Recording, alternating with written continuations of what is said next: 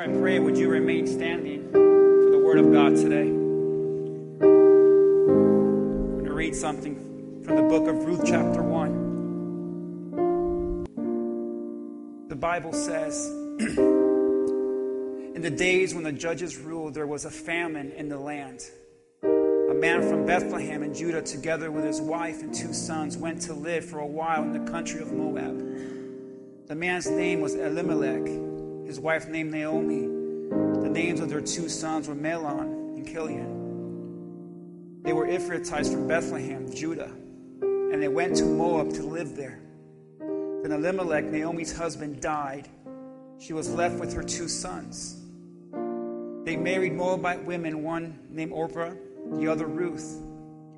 After they had lived there about 10 years, both Mahlon and Kilion also died, and Naomi was left without her two sons and her husband. And when she heard in Moab that the Lord had come to the aid of his people, providing food for them, Naomi and her daughters in law prepared to return home from there. Some of you here this morning, you're coming back home with the Lord today. With her two daughters in law, she left the place where she had been living and she set out to the road. The wood, notice this, she set out. She set out. Come on, say that with me. She set out on the road that would take them back to the land of Judah. Then Naomi said to her daughter in law, Go back, each of you, your mother's home. May the Lord show kindness to you as you have shown to your dead and to me.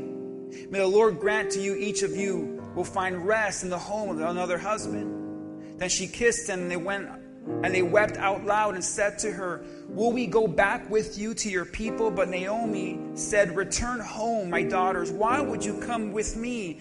Am I going to have any more sons who can become your husbands? Return home, my daughters. I'm too old to have another husband, even if I thought there was still hope. Notice what she says here. Even though, if there's still hope, meaning she's hopeless.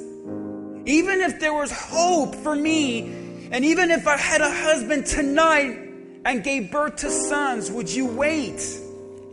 Would you wait till they grow up? Would you remain unmarried to them? Now, no, my daughters, it's more bitter for me than for you because the Lord, His hand has gone out against me. And at this they wept again. Then Orpah kissed her mother in law goodbye, but Ruth clung to her. Look, said Naomi, your sister in law is going back to her people and her gods. Go back with her. But Ruth replied, Don't urge me to leave you or to turn back from you. Where you go, I will go. Where you stay, I will stay. Your people will be my people, and your God will be my God. Where you die, I will die, and there I will be buried. May the Lord deal with me ever so severely if anything but death separates you from me. Talk about loyalty.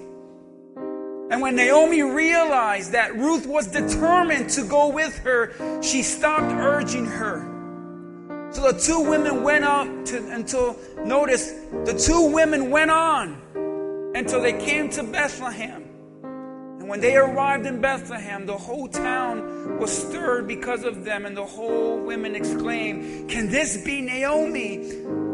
Verse 20, she said, Don't call me Naomi, she told them. Call me Mara, because the Almighty has made my life very bitter.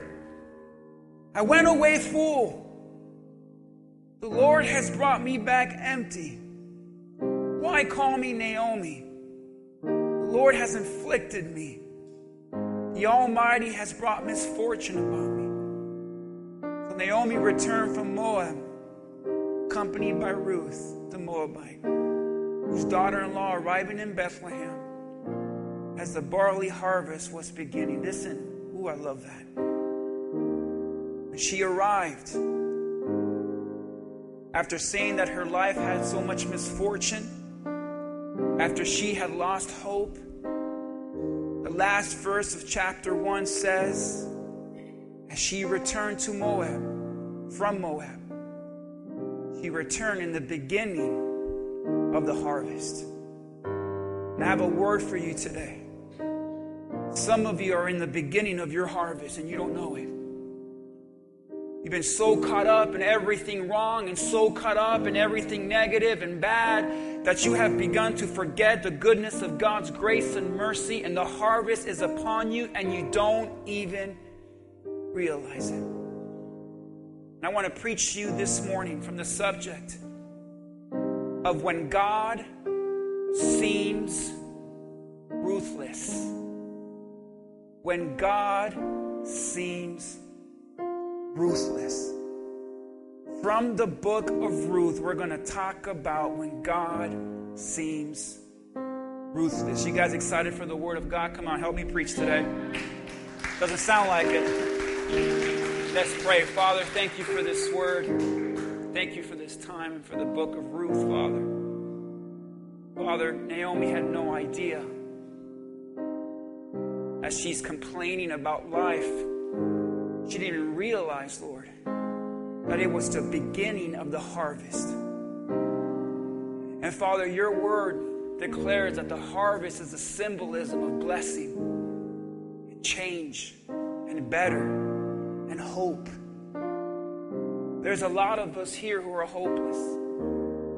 There's a lot of us here who don't think our best days are ahead. And Father, I know that some of us here actually believe you're ruthless. You're mean. You've been hard on us. Father, I pray for us today here. You would teach us your word in Jesus' name. Amen. Amen. You guys can be seated today. When God seems ruthless. That, that word ruthless came to me, I don't know why, but a few weeks, about two weeks ago. I remember being on an airplane and reading the Bible, and I actually stumbled upon the book of Ruth. And I don't know why, I didn't feel like reading the book of Ruth, but I read the whole book of Ruth on that plane. And I realized something about the book of Ruth. In the book of Ruth, ironically, God looks to be ruthless. You read the end of Ruth, he came through, he blessed her. We know that through Ruth, because of Naomi. She got him into the right position. She met Boaz through Ruth and Boaz. You know that Ruth was a great grandmother of Jesus Christ. So we know without a doubt that in the end of the story, God came through. He was faithful. He was just. He blessed her. Naomi's life actually got better than before because that's how God says He does things. But in the beginning of the book of Ruth, in comparison to the end of the book of Ruth, the beginning of the book of Ruth, God looks ruthless. To be ruthless means to show no compassion, to show no pity or love. And I understand that we live in a ruthless world. Wouldn't you say amen to that? We live in a world where compassion is lost. Selfishness and self centeredness is everywhere and prevalent. We live in a ruthless world where people will take advantage of you and hurt you. We live in such a ruthless world with ruthless people that there's a lot of you who have gone through some ruthless pain. And some of these people have done ruthless things to you. I'm not saying that you have done ruthless things to others. I know that's not true. What I'm saying is that I know here in this room tonight in this church, there's a lot of you who have gone through some ruthless things because of some pretty ruthless people. And some of these people might have been strangers. And some of these people might have been friends. Some ruthless people are in your family. And because you have a ruthless family, maybe you're here today and you can say you had a ruthless childhood. Some of you work in a ruthless job with a ruthless boss and ruthless employees who have to deal with ruthless customers. All throughout your days and in your life, you're going to look around and it's not difficult to find the ruthless. And we all agree with that and we understand that and we say, yeah, Pastor, this world and people are pretty ruthless. Sometimes life can get so difficult, so painful, downright unfair, that it almost seems like God is ruthless. Now we know He's not because the Bible says He's a God of compassion. The Bible says God is love. We know that the Lord has sympathy for us. And we know that God is not ruthless, but what I'm saying is if there's honest people in the house of God today, sometimes in my life it seems like I'm living the beginning of the story of Ruth, not the end. Sometimes it feels like God is pretty ruthless. It sometimes feels like God doesn't have a lot of compassion. Sometimes it feels like God is ruthless because God takes a child away from you. And no parent ever wants to bury their child. It just seems backwards. And in those moments, God seems ruthless. Sometimes God appears to be ruthless when He gets you into a position where you're sick and the doctor tells you you're dying. God seems ruthless during cancer when it's too early for you to die. God can appear ruthless when you're divorced and He didn't come through for you and restore your marriage. God can seem pretty ruthless when He knows you're in financial binds and you're tight with money and you lose your job. You see, I understand that God is a God of compassion, and God is a God of love, and God is a God of pity. I know that God is the direct opposite of what it is to be ruthless, but what I'm saying is there are some times in life that the devil can lie to you, and you can begin to believe that God is ruthless. Just a little hard on you and you're telling God, God, I just need a break. I, I just need some time of peace. I need some rest. But it seems like I go from one problem to another, from one issue to the next. And God, it just seems like lately you've been pretty ruthless towards me. Can I get a witness this morning? Or if it's, is it just me? Don't sit here and say, no, my life is always, is always great. Great clap. I love that. Thank you. I feel the love. Um, life is a series. Changes. Look at what the Bible says in Ecclesiastes chapter 7, verse 14. This is a, a, a crazy verse for me. It says, When times are good, be what? Be happy. Be happy. Some of you, when times are good, you're not happy because you're so negative and say, it won't last. It won't last. Don't get too excited. Some of you, you can't be happy for others when they're happy because you remind them it won't last. God says, hey, when times are good, you know, sometimes are good. How many of you are going through a good time right now? Can show me your hands? See? Praise God. I hate you. Praise God. How many of you are honest enough in the house of the Lord and the witness of all these Christian people to say, times are bad? Come on, show me your hands. The rest of you, liars. Because you didn't have your hand up when you said times were good. I caught you. When times are good, be happy. But when times are bad, consider God has made the one as well as the other. Therefore, a man cannot discover anything about his future. You know what I love about this verse? The Bible says when times are good, because life changes and sometimes they're good, be happy. But God doesn't ignore the fact that sometimes life is bad. See, look at the life of Naomi. Naomi had her ups and downs, and Naomi's life was good. The Bible says that she was living in the land of Bethlehem in Judah, and, and she had her husband and she had her two kids, and, and life was good. Everyone say good. Good, all right. And then the Bible says a famine came. Can we say bad?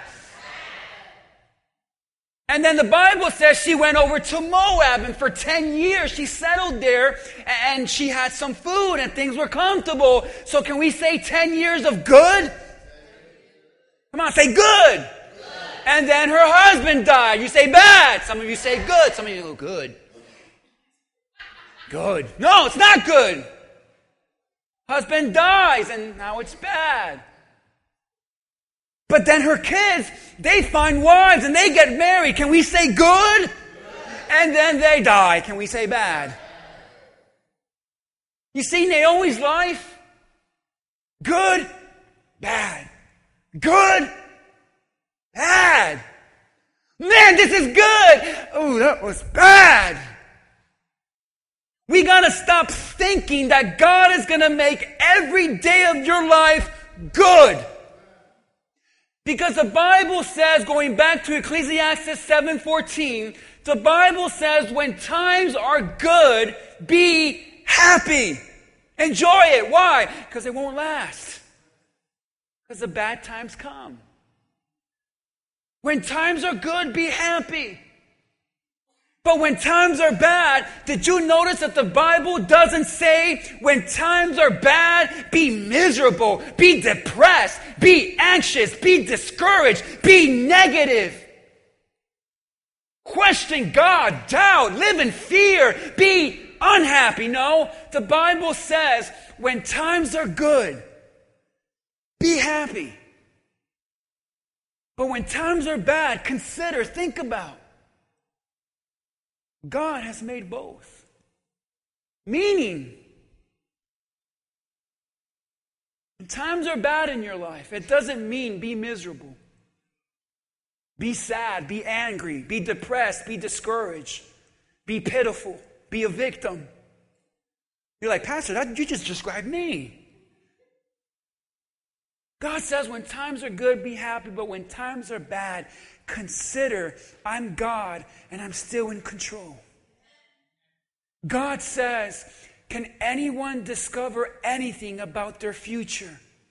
You know what God says here? When times are bad, consider I'm in control of both good and bad, and I'm the one that holds the future in my hands. God holds your future in your hands. See, this verse shows us that through the ups and downs of life, through the good and through the bad, whatever you go through, if you're in an up happy moment, praise God. If you're in a down difficult moment, praise God. You praise God for the good and you praise God for the bad. Who in their right mind praises God in the bad? Only one who knows God is still God. He's sovereign, in control. All things work together for good for those who love Him and He holds my future in His hands. It makes no sense if times are bad for you to choose to live a life of depression and discouragement and jealousy and anger and doubt and confusion and fear. When you serve a God who says, I'm in control, can you do anything about your future? God says. In a sarcastic way, he says, Who? Who knows the future? Only God. So if you're like Naomi, you're saying, well, I'm at a good, some of you are so crazy. You're at a good and a bad time. That, hey, there's some things that are good I can praise God, man, but I'm also having some bad times. And I don't feel like celebrating with the good in my life because I'm also, I need everything to be good to be good. No. God says, be happy. And if times are bad, don't deny it. Don't fake it. We got to stop being these Christians that think life is always like Easy. And great. Hey, how are you doing? In victory. You know, you talk like those Christian things. Hey, how are you doing? Oh, I'm in glory. What does that mean? I want a church that says, hey, how you doing? I'm miserable, but I trust God. I'm not happy. I'm not, no, I'm not, to be honest. Be honest. Some of you are some of you go, hey, how you doing? Pray for me. don't be that much of a, don't be that honest. But see, times are bad. In every believer's life, times are bad. Naomi, times are good. You got a husband? No, he's dead. Times are bad. You have kids? Great. Now they're dead. Up and down, up and down, up and down. But see, life is a series of changes, good and bad. But Naomi, she made a terrible mistake. Naomi allowed herself to get angry, bitter, negative. We know that God was in control. We know that God ultimately blessed her and God ultimately was sovereign and had a plan. But in the meantime, before all of that came to pass, she chose to be angry with God. She chose to be bitter and she chose to be negative. See, when I read the book of Ruth, I realized what God was showing me. Have you allowed yourself, because of your circumstances, to become angry? With God, angry with yourself, or angry towards others? Have you allowed yourself to get bitter and negative? Verse 11 through 14. I love this. It says, Naomi said, Return home my daughters. And, and look at the negative, bitter woman she is. Why, why, I'm going to say the way she did. Why, why, why would you come with me? Why? Why would you come with me? Am I going to have any more sons? And who can become your husbands? Return home, my daughters. I'm, I'm too old. I'll never get a husband, single forever.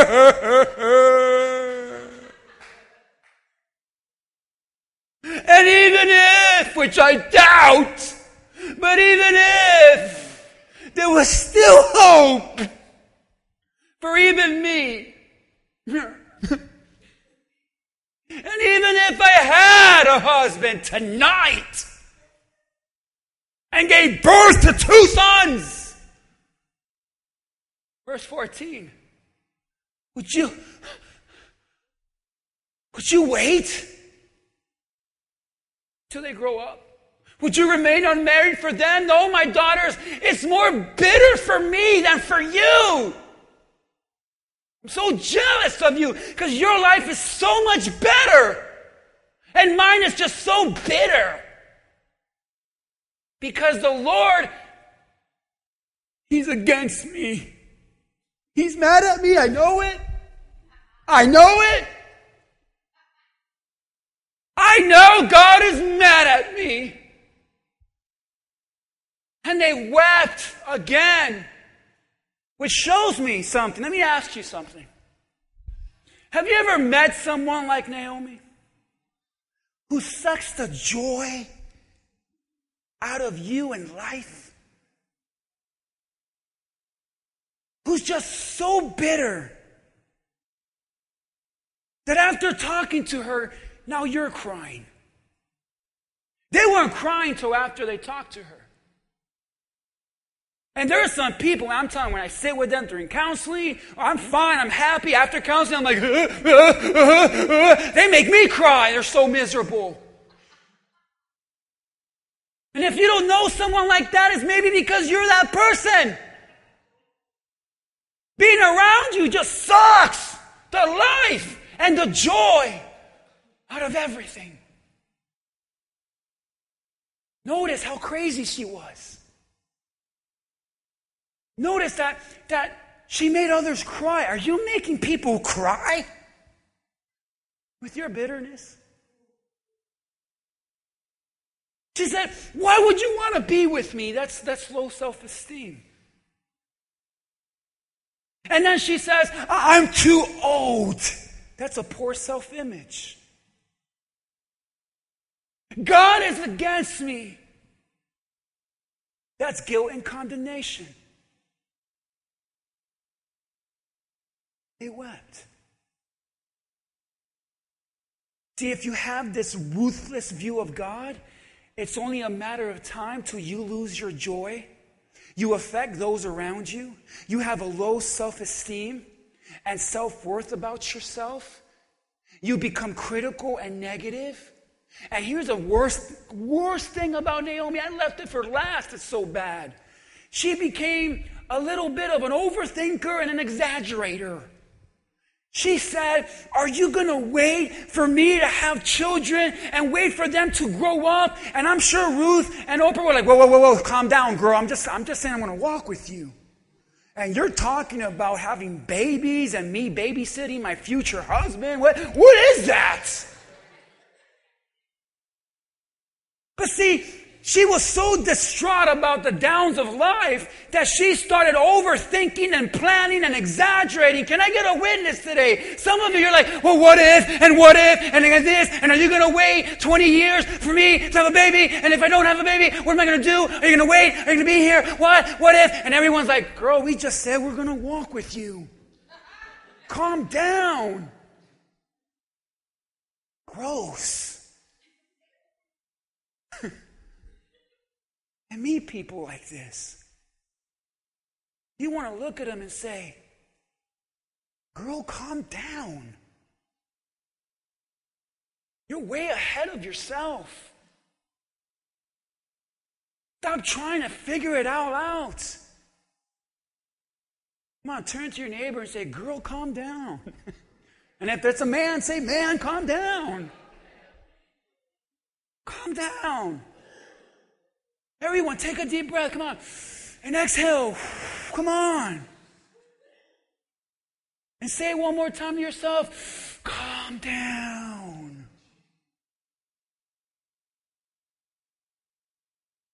Naomi made some terrible mistakes because when you have a ruthless view of God and you feel like God is ruthless, some mistakes are bound to happen. You guys want to know what they are? Number one, verse 7 through 8 and verse 10. The Bible says, with her two daughters in law, she left the place where she had been living and set out on the road that would take them back to the land of Judah. That's good. Then Naomi said to her two daughters in law, Go back, each of you, to your own home. May the Lord show kindness to you as you have shown to your dead and to me. He said to her, We will go back with you to your people. You know, mistake number one when you let life get the best of you? You begin to isolate yourself from others. And you begin to push other people away. The Bible says they were willing to go with her. In fact, they did. So all three girls were together and they were walking to Judah and they had each other's back and they said, Don't worry, we're going to stick together. And the Bible says that as all they were walking, then Naomi stopped, she turned around and she changed her mind. And she says, You know what? I want to be alone. You know what? I want to deal with this by myself. I don't need you guys. And she was so caught up in the people she lost, her kids and her husband, that she took for granted those that were actually with her, who wanted to help her and actually loved her and cared about her, and she pushed them away. If you're not careful, Your ruthless view of God will make you a ruthless person to others. They were walking with her and they didn't have to do that. But they wanted to because they loved Naomi. But Naomi convinced herself that she needed to be alone. And I want to tell you that when life is bad and it's not happy and you're going through something, you need a Ruth in your life. You need someone that's going to talk you into some sense. You need someone that's going to guide you and be there with you. You need someone that's going to hold you when you cry. You need someone that's going to guide you and be faithful to you. But the devil convinces you you need to be alone. You need to be isolated because he knows that when you're alone, he can get you easier. That's why when a, the Bible says when one sheep wanders, the shepherd leaves the 99 and goes after the one. Why? Because the shepherd knows when there's 99 sheep that are together, the wolf can get them. But when there's a sheep by himself, he's more vulnerable to attack. So the devil convinces you you need to be alone. You can't be with those Christians. You can't go to church. You need to be by yourself right now. You can't be. You just need to be alone because he knows you're more vulnerable when you're alone. That's why God said, and He created the church. You know, you might think church is a Sunday thing. It's not. Church is an everyday life thing. That when one is suffering and one is hurting and one is going through loss like Naomi, we need a Ruth that says, I'm going to be here. I can't do much. I'm not going to change your life, but I'll be here for you. But you keep pushing them away. The story of Ruth tells us there's three people in this life. The first one, Bible talks about in the book of Ruth her husband and her two sons that died. Let me make it clear to you there are people in your life that you need to bury. They're not coming back. They're dead to you. You're like, no, yes. But see, Ruth was so caught up in those who weren't with her that she took for granted the two girls that were with them. You know what happens? You get so caught up in the spouse and the friends and the neighbors that, and people that left you that you have ignored and taken for granted the people that are actually with you on your side. So the first person is the one that's gone. The second person the Bible talks about in the story of Ruth is Orpah.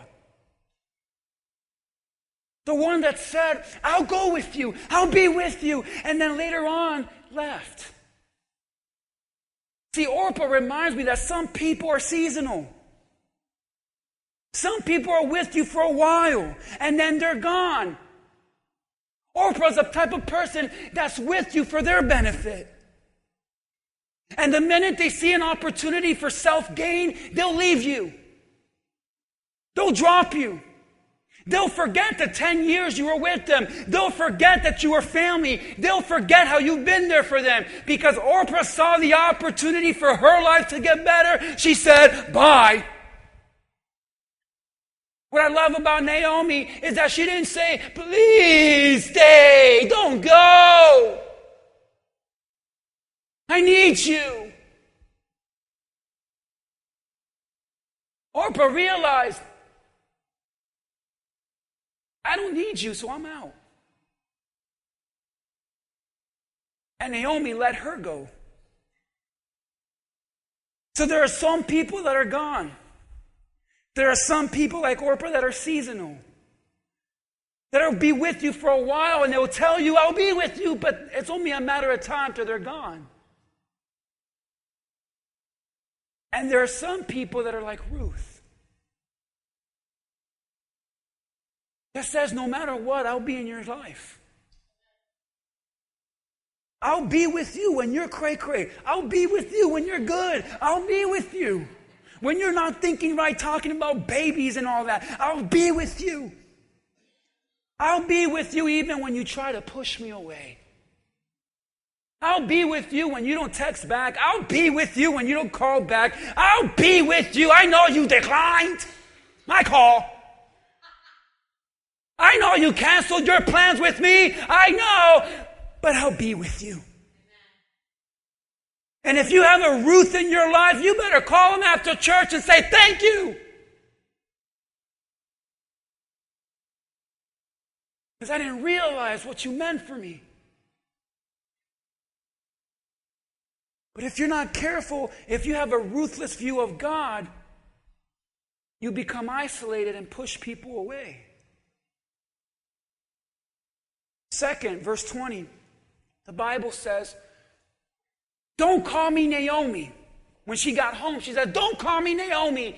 She told them, Call me Mara. Because the Almighty has made my life bitter. The second mistake you can make if you have a ruthless view of God is you begin to confuse and compare your experience in life with the way your character should be. Let me explain to you. Naomi is a Hebrew word that means pleasant. Naomi, for some reason, the Bible points out here that she had a pleasant character. Pre bad time, pre death, pre loss. Naomi, at one time in her life, was a pleasant person to be around with. But because her life appeared to be bitter, she made a choice that she would now become Mara, the bitter woman. See, some people, their character matches their life. And if I'm happy, it's because God is happy. And then if I'm happy, I'll be a happy person. And I'll be nice to people. I'll be kind to people. I'll treat people with respect. I'll be so pleasant to be around with. But when life gets bad, I'm gonna get bad. And when life is bitter, I'm gonna be bitter. And you will know what kind of day I'm going through because of my attitude. If I treat you bad, it's because life is bad. If I I'm negative, it's because God is negative, and you have matched your character to the experiences of your life.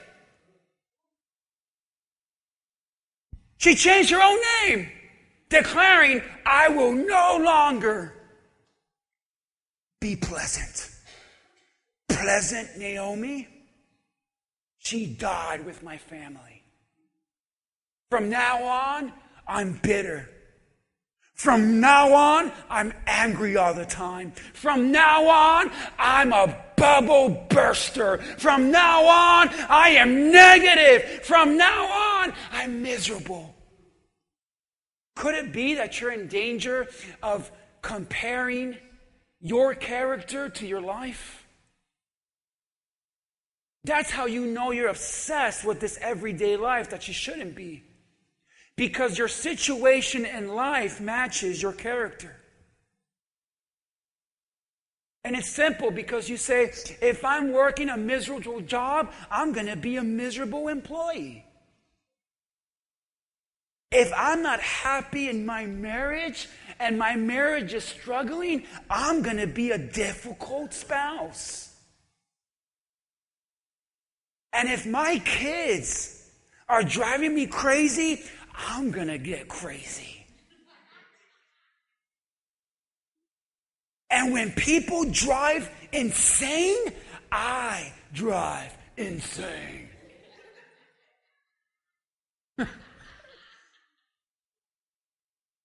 Naomi, well, is that Naomi? Hey, Naomi, the happy go lucky. Hey, Naomi. She's so nice. She's so pleasant. Oh my gosh. Don't call me Naomi. Call me Lucifer. you know, some people are like that. And I'll tell you, Naomi made a mistake. When life is not pleasant, don't you stop being pleasant. Because the truth is, life is not always pleasant. You can fly Spirit Airline and know life is not pleasant. Trust me. Marriage is not always pleasant. Get ready, Frankie, next week. You're going to discover. Marriage is not always pleasant. All my married folks, can we say amen? amen? Your kids are not always pleasant. Something about after two years old, I hear. And then it goes downhill. And then you're like saying, Pastor, deal with it. I'm like, I don't want them. The Bible says, through the words of David, Psalm 118 24, this is the day. We it doesn't say what kind of day. It says, This is the day the Lord has made. If it's a good day, guess what? He made it. If it's a bad day, she made it. Let us rejoice and be glad in it. And you're like, oh yeah, I'm in it all right. Be glad. This is David talking. The one who had to face a giant and never had the support of his own family. This is David who, who was thrown spears to be killed. This is David who thought his first wife loved him and she ran off with another man. This is David whose daughter got raped. This is David whose family was falling apart, whose friends turned on him. This is David who's running for his life. And he said, This is the day the Lord has made. I don't like it. It's hard. It's difficult. But this is the day I know God is still in control. This is the day that the Lord has made. I can rejoice because I know God is still God. So don't you stop being a pleasant person when life is no longer pleasant. Some of you don't even know how to smile anymore. It's so ugly, like, I'm sorry. I miss you guys. Okay, anyway, don't make the mistake of thinking your character should match your situation. I pray Monday comes because you're feeling good right now. You're like, ooh, I like this. Listen, you're going to work tomorrow. You're going to be in traffic tomorrow. You're going to be with your kids after church. You're going to deal with people you don't like. Don't allow yourself to be bitter and no longer pleasant. This bitter world needs a pleasant person and you are an ambassador of Jesus Christ. Give them pleasant you.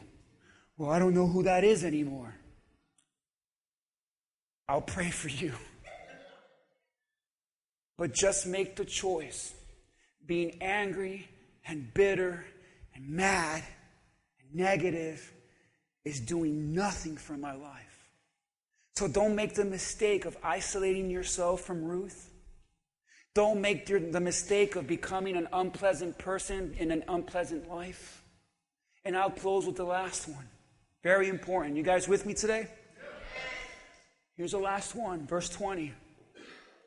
I love this verse. She said to them, Don't call me Naomi. Call me Mara. I'm bitter now, remember? I'm bitter.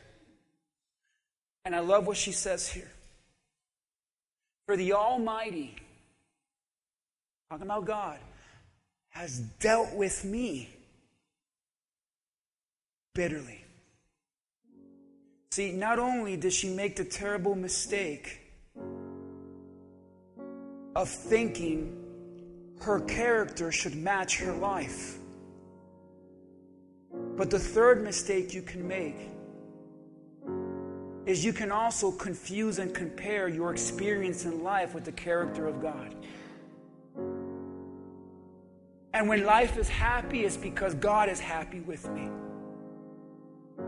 And when I'm blessed, it's because God is proud of me. It must be when I went to church and I read my Bible and I prayed, and that's why the Lord did this. And I'm so happy because God is happy. That is not how God works.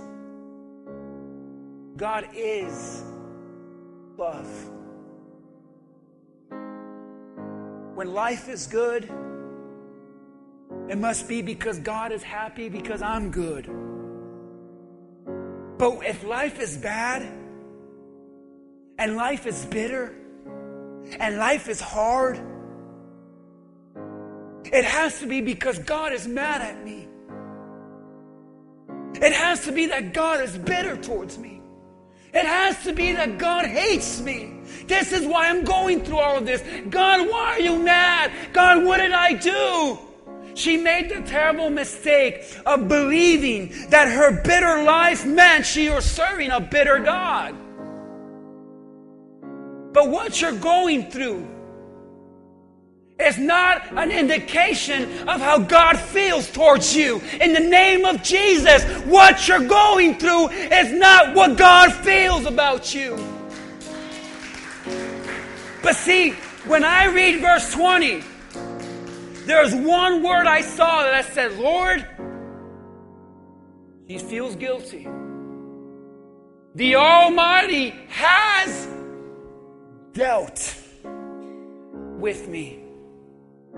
See, some of you think because of your past, because of your sin, because of your lack and shortcomings and what you did, God is looking at you saying, I'm going to deal with you. And the reason she felt like God was dealing with her is because in Naomi's life, there was unrepented sin. You're like, where was that? It's all over chapter 1. Naomi felt guilty because she knew she was living wrong. She knew she made a mistake. She knew she sinned before God. And this is why He took my husband away. And this is why He allowed the famine. And this is why He took my children. Because I know that God knows what He knows about me. You say, well, Pastor, what was the sin that she did? The Bible says when there was a severe famine, she went to Moab, a pagan, ungodly place that God said in the book of Leviticus and Numbers do not go to Moab. Stay away from Moab. Don't even mingle with them. But see, somewhere in the famine, she lost trust in the provisions of God and thought she would take it into her own hands. And she left Judah. She left Bethlehem, the place of worship, the place of God. And she left. Some of you, you left God a long time ago because you stopped trusting in Him. You took life into your own hands and said, I'm going to do something about it. And when she lost her husband and she lost her kids, the guilt came over her, and the devil said, You know why this is happening? Because you deserve it, and God is dealing with you. But the reason God allowed the suffering and the struggle was not to punish her, but the Bible says it was to bring her back to Judah. See, some of you, you've gone through what you've gone through, and life has been hard because the Lord has reminded you, how do you like your life without me? Now that you've done it on your own and you've messed up your life and you've broken your family and you're living in sin, how are you doing now? Lord, I'm miserable. I know you are. I made it that way so that you would be motivated to come back to where you belong. Judah is a place of praise, the Bible says. Some of you, you need to repent of your sins and go back to the place of praise and say, Lord, it hasn't worked out for me. And thank God it didn't work out, because had it worked out, you wouldn't be back in the church today. God says, I'm bringing you back. That's why, yes, your husband had to die. That's why your children had to die. But see, something motivated Ruth. The Bible says when she heard that back in Judah, the Lord was providing, sometimes God allows successful people in your life to motivate you. If I did it for them, it's because I want to do it for you. And when she saw that God was there and God was providing, Something in her said, I need to go back. Some of you, you left God when life got hard. Some of you said, God, you're clearly not coming through, so I got to do this on my own.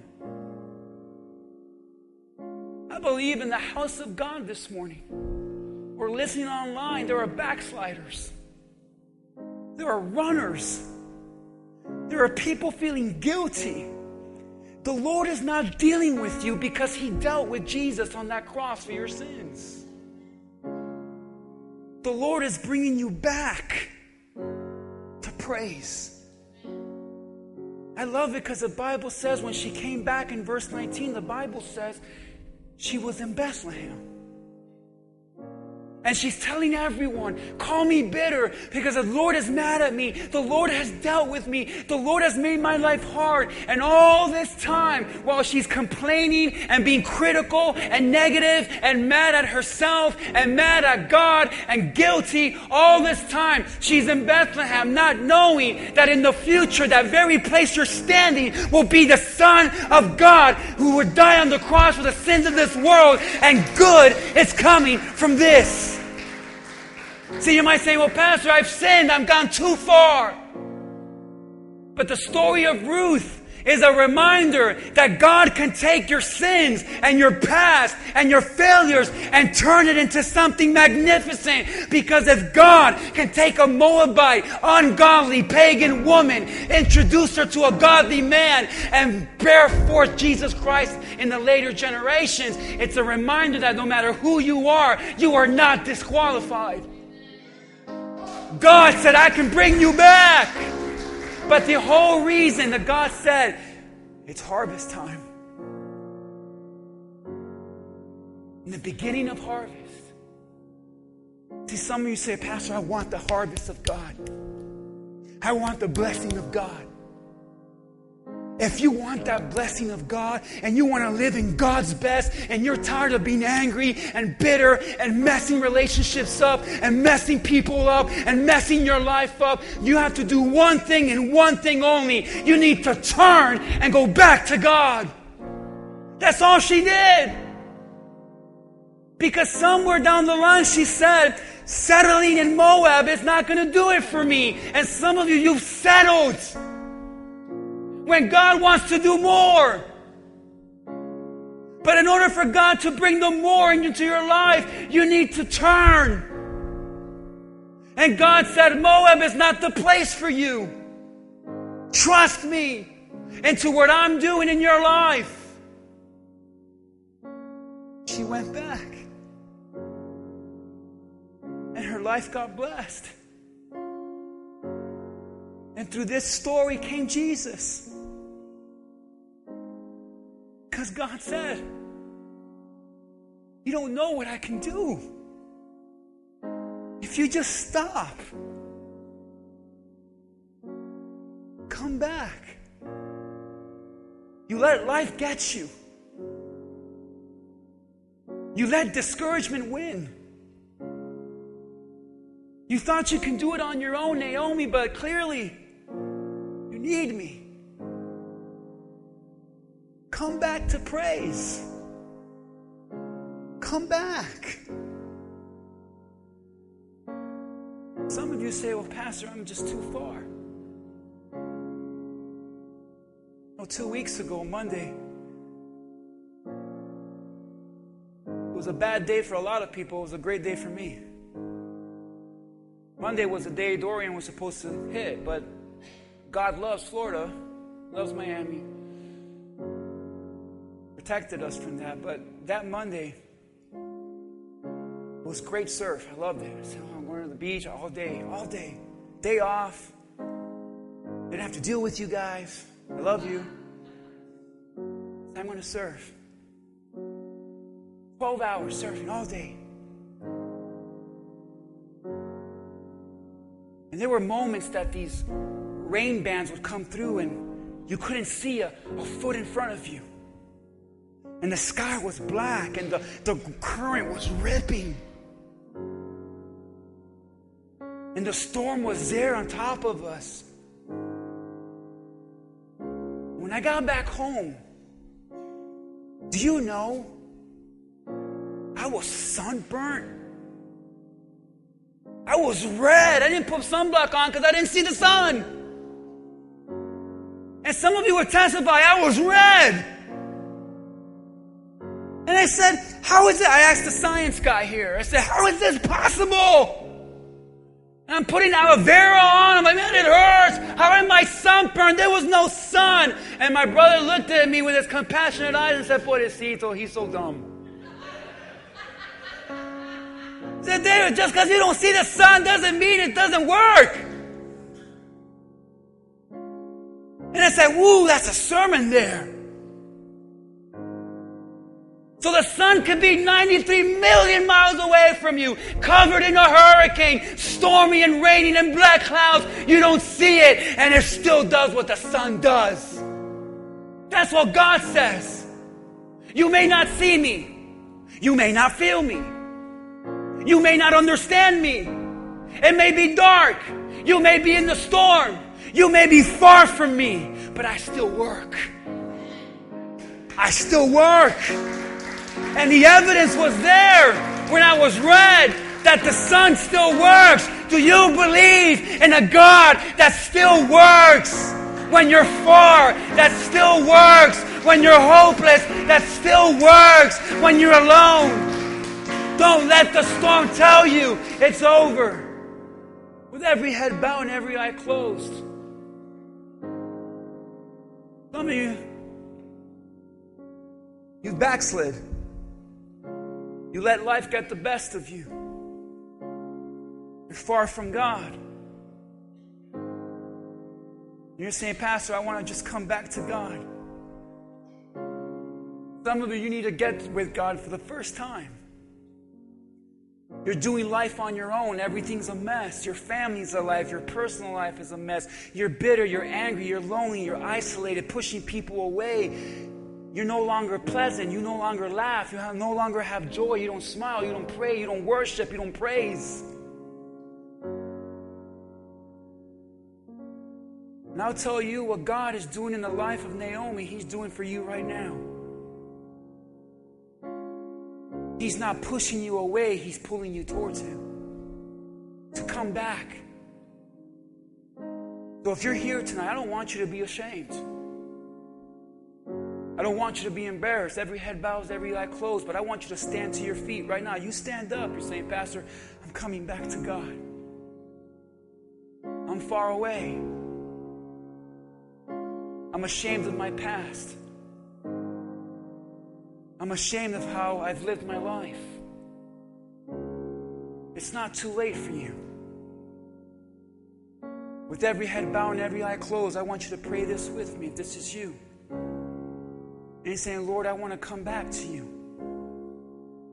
I want to come back to a place of praise. The very fact that Ruth was placed in the life of Naomi, and because of Ruth, she was blessed beyond measure, and because Ruth was there and faithful, we got Jesus. It shows you that God was never ruthless. He always had Ruth in mind. You pray this with me. Let's all stand to our feet today. Every head bowed every eye closed. Father, open up the hearts of those here today who are far, who are backslid, who don't see you working. Would you put a hand up to God today if you're saying, Pastor, I want to give my life to Jesus or I want to come back to the Lord? If life is hard, Pastor, I need you to pray for me. I'm in a downtime. I see your hands there. I see your hands there. Father, I thank you for this word. I thank you, Father, that you are not ruthless. You are working on our behalf. When life is good, we should be happy, but when life is bad, we should consider you're still God. Whatever day we're going through, it's a day you've made, and we will rejoice and be glad in it.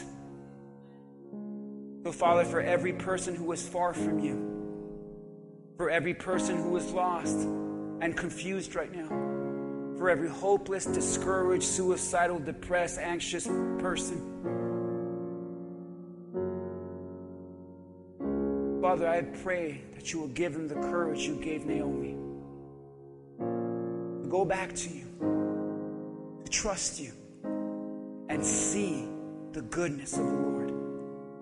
If this is you, you pray this with me and say, Lord Jesus, forgive me for being bitter, for being angry, and for being negative. Father, I want to come back to you, trust you again, and rest upon you. You know the bad days I have. You know that I'm sad. You know that I'm discouraged. Tell God right now what you're feeling. As I pray this over your life, open your heart to God. Tell Him what you're feeling. This is the day the Lord has made. Rejoice because He is still God, He is still sovereign.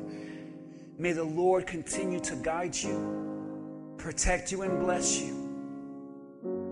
May his face shine upon you with blessing. May he turn your bitterness into laughter.